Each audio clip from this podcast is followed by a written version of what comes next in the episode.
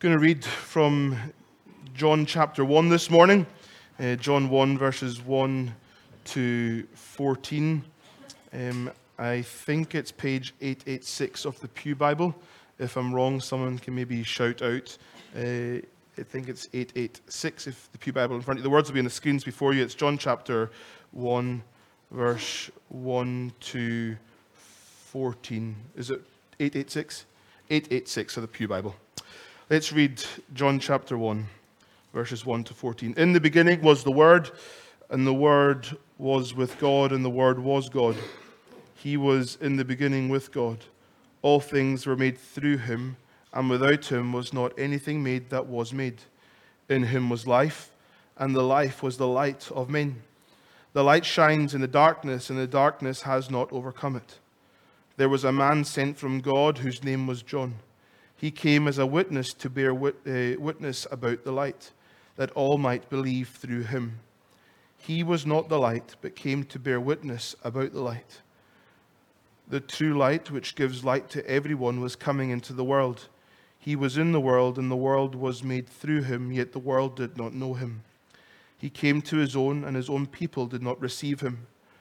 But to all who did receive him, who believed in his name, he gave the right to become children of God, who were born not of blood, nor of the will of the flesh, nor of the will of man, but of God.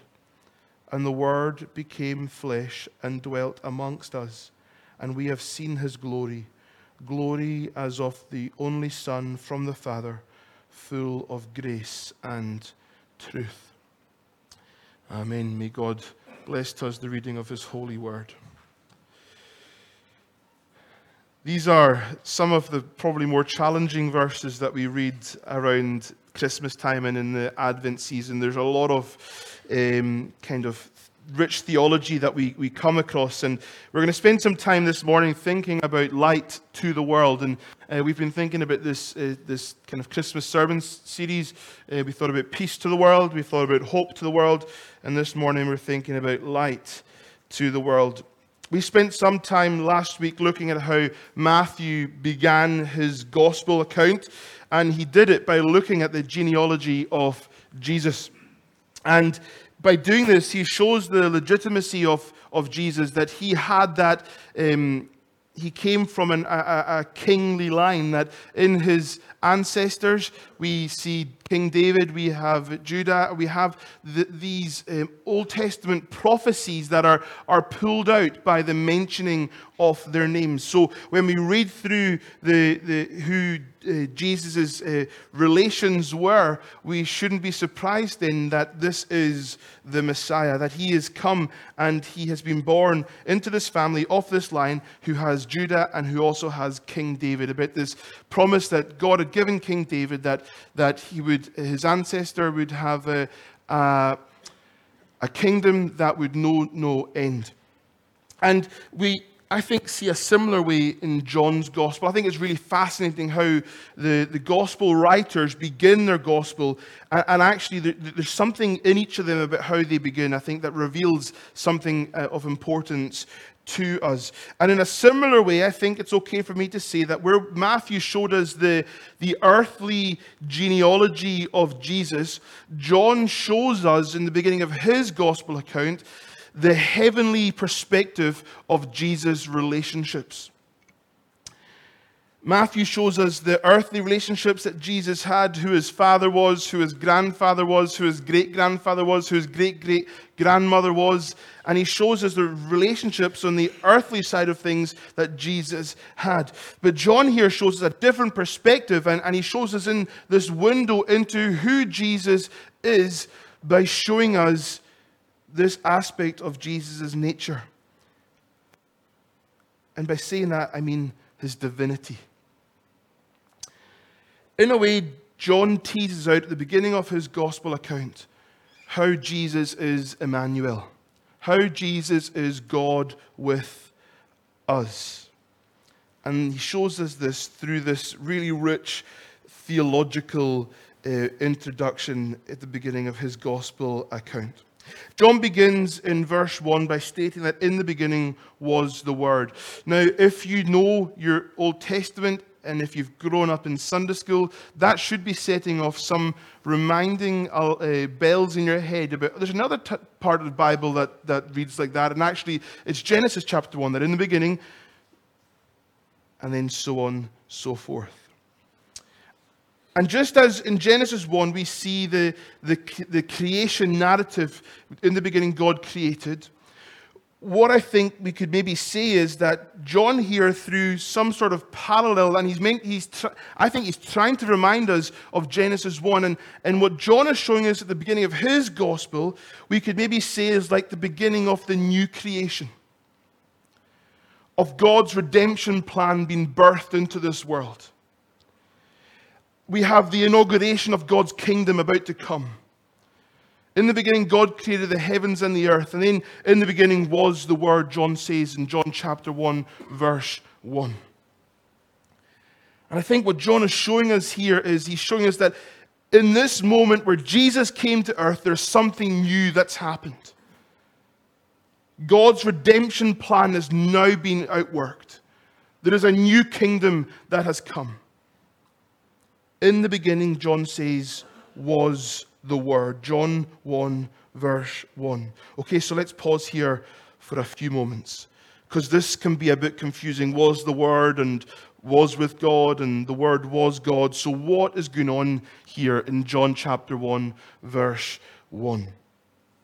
When John says the Word, and you see that Word has a capital W, he is meaning Jesus. That's what he means here when he says, In the beginning was the Word. He is referring to Jesus. How do we know that? Verse 14 of John chapter 1 And the Word became flesh and dwelt among us. And we have seen his glory, glory, glory as of the only Son from the Father, full of grace and truth. So in the beginning was the Word. In the beginning was the Son of God. In the beginning was Jesus.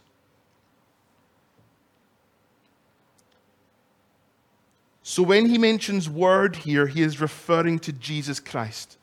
Hopefully that begins to bring some sort of um, clarity to this. I know it's still really confusing for some of us, but, but here John is speaking, the, when he speaks about the word, he's speaking about Jesus. So why does he refer to Jesus as the Word? Why does he not say the Son of God or the second person of the Trinity or, or Jesus? Why does he refer to him as the Word? Well, it's a good question. It's one I think that scholars have wrestled with for some time. But we also see this name attributed to Jesus Christ in Revelation as well, in chapter 19, where it says, He is clothed in a robe dripped in blood, and the name by which he is called is the Word of God word here, when John says in the beginning was the word, when he uses that word, word, it's logos. And by doing this, the word logos, when it's normally used in, in Greek, it, it refers to a spoken word or um, some sort of message. So, why does John call Jesus the Word? And here is my tuppence worth, my really sim- big simplification of these huge ideas. Why does John call Jesus the Word? If word is meaning and normally refers to spoken word, well, in Genesis again, we see in the beginning, God created the heavens and the earth, and then it says, God said, let there be light. God said, God spoke.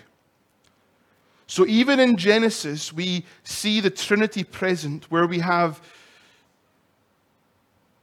we see the Word, we see God the Father, we see the Spirit hovering over the face of the deep. We see the Trinity present in that. We see here as well the Trinity present in the Christmas story where we have the Father sending his Son. And how does the Son come? We thought about it last Sunday morning through the activity of the Holy Spirit in the Virgin Mary. He, Jesus didn't have an earthly father, it was through the, the, the, the activity of the Holy Spirit. So we see the Trinity present as well within the Nativity. It's just simply mind blowing. It's honestly, it, it, we could spend thousands and thousands of years trying to understand this, but the beauty of it is, is that what we have is that God, who is three in one, because of his love for us and we were lost, visited us because we were lost in sin and he wanted relationship with us. So, why does John call Jesus the Word? Well, friends, this is why I think. Because the spoken promises and the Word of God become a physical reality in the person of Jesus. Jesus is the embodiment of the truth of God. And all the promises of God, we read, are yes and amen in Christ Jesus. He is the literal and physical personification of the truth of God. That's why Jesus could say, I am the way and the truth. He is the embodiment of the truth of God. That's why Jesus says that those who have seen me have seen the Father. That's why the Bible says that Jesus is the visible representation of our invisible God. He is the persona, the physical personification of the Word and the truth of God. God has revealed Himself in the person of Jesus. The Word became flesh and dwelt among us. And John wants us to know at the very beginning of his gospel account he wants us to know and to understand of the one that we're about to, if we continued reading through John's gospel and we see this one who turned water into wine, who met a woman at the well, who washed disciples' feet, who healed the sick, who healed, gave sight to the blind, he made the lame to walk. He wants us to know that this person that we're about to read of in his gospel account, that he has always been that he is God incarnate. He is Emmanuel. It's a pretty awesome introduction. Look at the introduction that John gives, I think blows all other introductions way out of the water. This is Jesus, the Word made flesh. And the Word was with God in the beginning. The Word was God. And He's always been. And this is what John is doing. This is his main point. He is showing us here and he's testifying to the pre existence of Jesus, that Jesus was not created. It's John's big point here is that the one that we read in the other gospel accounts that the, was laid in a manger who was visited by wise men, and we know the story that that baby that we read of, that baby that we celebrate, that actually, yes, he donned flesh, but he's always been. It's why we sing And O come, all ye faithful, God of God, light of light. Lo, he abhors not the virgin's womb, very God, begotten, not created. How is that even possible? It's possible because in the beginning was the Word, and the Word was with God, and the Word was God. John here is proclaiming that Jesus is God, not a demigod, not a diet God. He is the real thing. He is God. God incarnate. God who took on flesh, as we thought about last week, born not of an earthly father, because he was begotten, he was not created, and he's begotten through the activity of the Holy Spirit. And John is telling us that this baby born in the manger in Bethlehem, who's wrapped in swaddling clothes, is none other than the Son of God incarnate. This man you are about to read off, if you carried on through John's gospel, like I said, who washed feet, who met a woman at the well, that he is the creator of the universe.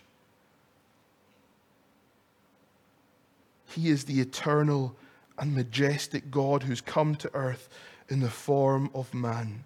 He has been made flesh. And to show us this, John builds this parallel, I think, between Genesis 1 and John chapter 1. Why? Well, I hope to show you a wee reason I think that is, and it all surrounds this concept of light. Why have we spent so much time engaging with this deep theology this morning?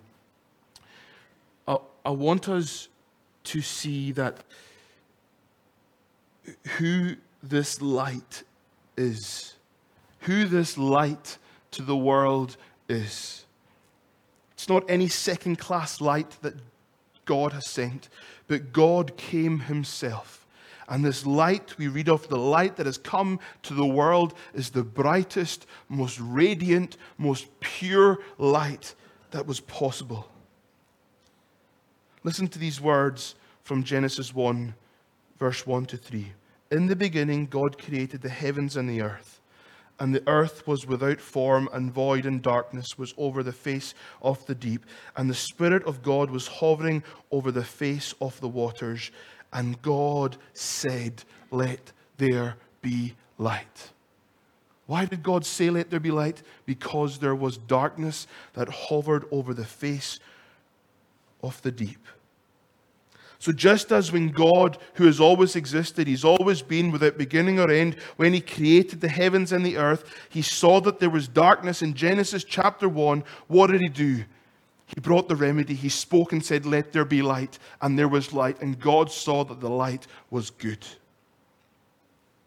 And friends, the same God, when He looked out over His creation after Genesis 3, when sin entered the world, although there was a sun and there was stars and there was physical light, what he saw when he looked over the face of this universe was darkness. A spiritual darkness, spiritual death because of sin. And what did this same God who has always existed, who brought light in Genesis chapter 1 when there was darkness over the face of the deep, what did this same God do who's always been and who through all things were made? Well, John tells us. The Word became flesh. Why? Because there was darkness in and over this world. And we read that the Word who became flesh in verse chapter 4 in him was life. And the life was the light of men. The light shines, verse 5, in the darkness, and the darkness has not overcome it. There was a problem with darkness in Genesis chapter 1, so God said, Let there be light. And what we have in John chapter 1, there's a different type of problem of darkness. There's the problem of sin, and there's spiritual darkness. So, what did this same God who's always been, what did he do? He became flesh and he brought light to this world. By the Word becoming flesh. He came into the world to bring light. And that life was the light of men. And the light shines in the darkness, and the darkness shall not overcome it. Friends, for light to come into the world, we first have to understand that there was darkness. And it fits and relates to what we were saying last week, where we need a Savior. Why? Because of the problem of sin. We needed light, friends. Why? Because there's a problem of darkness that we were in. And what verse 4 teaches us in him was life, and the life was the light of men, that the light didn't belong to us. The light is not ours. That what our experience was, was one of darkness. That actually the light was external to our experience.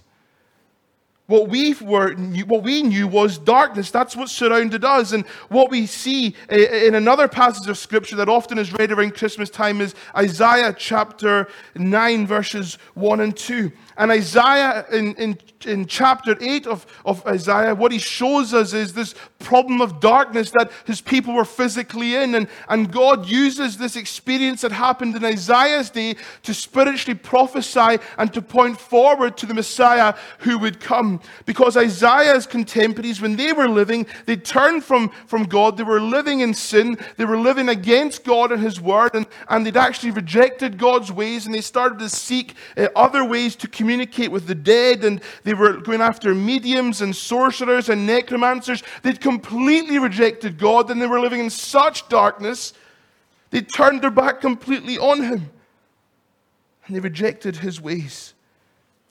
But, friends, we know from last week that there is hope for the world. There's hope for this dark world. And Isaiah, even though in chapter 8, if you read it, is really gloomy and really dark and it's really, um, looks, think, things are really, really bad.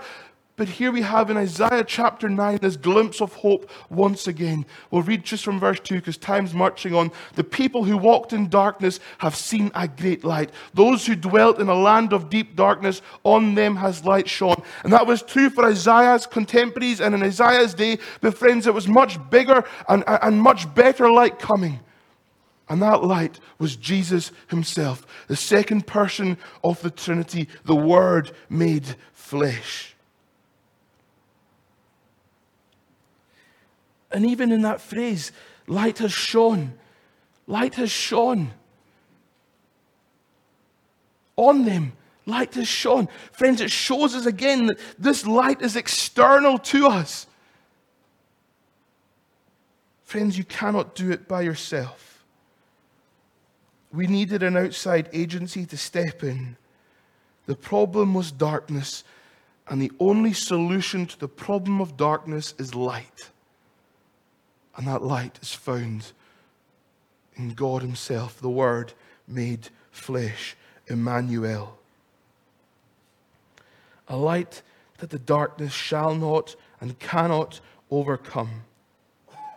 And friends, for those of you who know the light of Jesus in your life, you know that when you accept Jesus and you accept his light, that, that light of life, you know that it changes everything in you you know, it changes your complete perspective and outlook on life.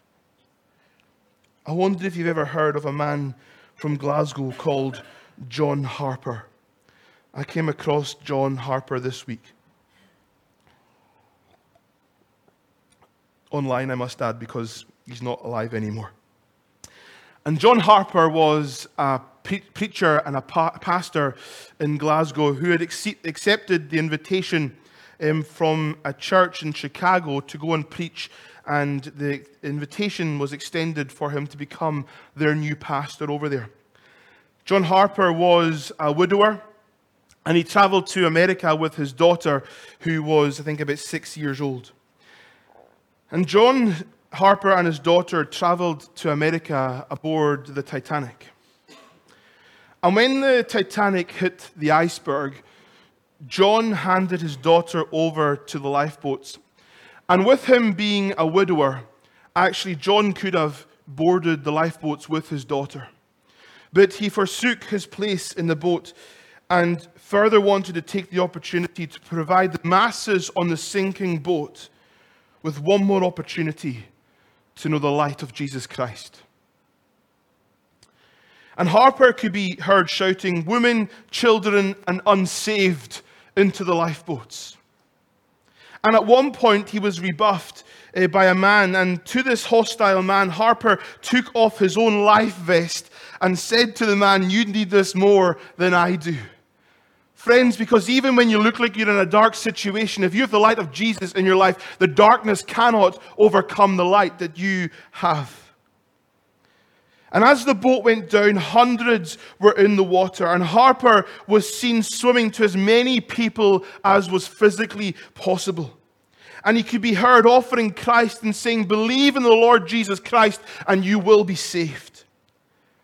And as Harper, as the passengers floated in the water with the Titanic having sunk, Harper came across a man crying. And Harper asked him, Are you saved? And this man said, No. Harper said, We'll believe in the Lord Jesus Christ and you will be saved. The man then drifted away. But then shortly, Harper ended up swimming back up to this man and realized it was the same man that he'd already offered Jesus to, who'd said no when he asked him, Was he saved? So Harper asked him, Are you saved yet? The man said, No. Honestly, I cannot. I can say, I cannot. Uh, I can honestly say, I am not saved. Harper said to him again, Believe in the Lord Jesus Christ and you will be saved. And a few moments later, Harper sank under the water and passed away. This man was later saved by one of the rescue boats, and four years later, at a Titanic survivors meeting group in Ontario, one survivor tested to Harper, having swam up to him twice, asking if he was saved. And that man said, shortly after Harper went down, and there alone in the water, and with two miles of water under me, I believed in the Lord Jesus Christ. And the man said, I am John Harper's last convert. Friends, the light shines in the darkness, and the darkness cannot overcome it. And friends, I pray that you are never in the position that John Harper's last convert was, awaiting rescue in water, having been on a sinking boat. But friends, if you do not know Christ this morning, you are lost in darkness. But the Christmas story tells us that God Himself, the Word made flesh, the true light of life, he has come into this dark world and he offers light. Jesus would later say in John chapter 8 these words I am the light of the world. Whoever follows me will not walk in darkness, but will have the light of life. And beloved of Christ, if you walk with Jesus and trust in him and you have been saved by him, know this this day that no matter how hard things get in your life, no matter how dark it looks out there, that the darkness will never overcome the light of the Lord Jesus Christ, the Word made flesh, and that the one you trust in reigns victorious. Friends, our light, the light of this world, is a triumphant light, and the darkness will never defeat it and can never overcome it. And here is my challenge to you this day, Sandyhills Parish Church. Firstly, if you are in darkness and you don't know Jesus, come to him this morning. He is the light of this world, and he has come so that you can know light and know life and know salvation from the freedom and forgiveness of your sins. But if you do walk with Jesus this morning, friends, surely Jesus came for more than us to just sit under a good and nice sermon. The light coming into the world absolutely is spiritual and it gives us spiritual freedom and spiritual truth and spiritual hope.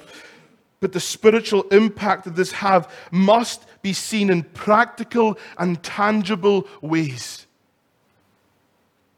Clothing the naked, feeding the hungry, praying for the sick. So we believe, friends, that Jesus is the light to this world and the light of this world. So, where does the rubber meet the road then? What does that mean practically for us in this place? How does the Christmas story that we believe to be good news, how does it um, change people's lives? How does it change your life here? Not just your eternity, but this day, right here, right now. How does Jesus being the light of this world and the light to the world and the hope of the world and the peace of the world, how does that change your existence here and now? For Jesus did say that he was the light of the world, but he also said, friends, that you are the light of the world. And friends, we have to shine for Him. There are people in our community really struggling, really, really struggling. I came across a wee girl this week who didn't own a jacket about three or four streets from where we're standing right now. Not on another continent, not across the world, not in an advert you're going to see in your telly, but in the East End of Glasgow. How does Jesus, being the light of the world and light to the world, impact that wee girl? Friends, we have to go and shine the light of Jesus Christ because there's people in dire need. There are people who are struggling. And my prayer is that Sandyhills Parish Church, that you will be a beacon of hope, a beacon of light. As you shine for Jesus, people would see you and go, There must be more to life than this. What is that peace that they have? What is that hope that they have? What is that light that they have? And friends, we are simply signposts. And we go, It's nothing to do with us, but it's all because of Him and it's all for Him. Friends, let us shine for Jesus in this dark world, and may His glory cover the east end of Glasgow. As we approach the end of this year, and as a new year is on the horizon, friends, let us begin to pray that, as Habakkuk once said, the glory of God would cover the earth as the waters cover the sea. Lord, let it be so. Would your glory cover the east end of Glasgow?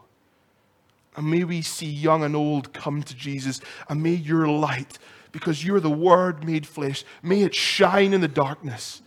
And friends, this world looks very dark at this moment, but I promise you this the darkness will never overcome the light. Why?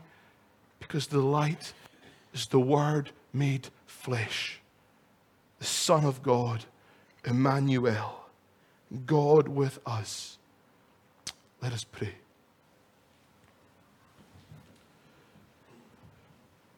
Lord, we know how dark this world can seem, and we turn the news on and uh, we see people struggling, and we hear stories about kids not having jackets and minus weather, Lord, and our heart breaks. But we thank you, God, that we are not redundant that we have the answer.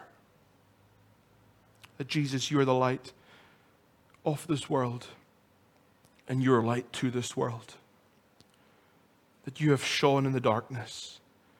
That we who walked in great darkness have seen your great light. And Father, we pray that as we follow you, as we live our lives for you,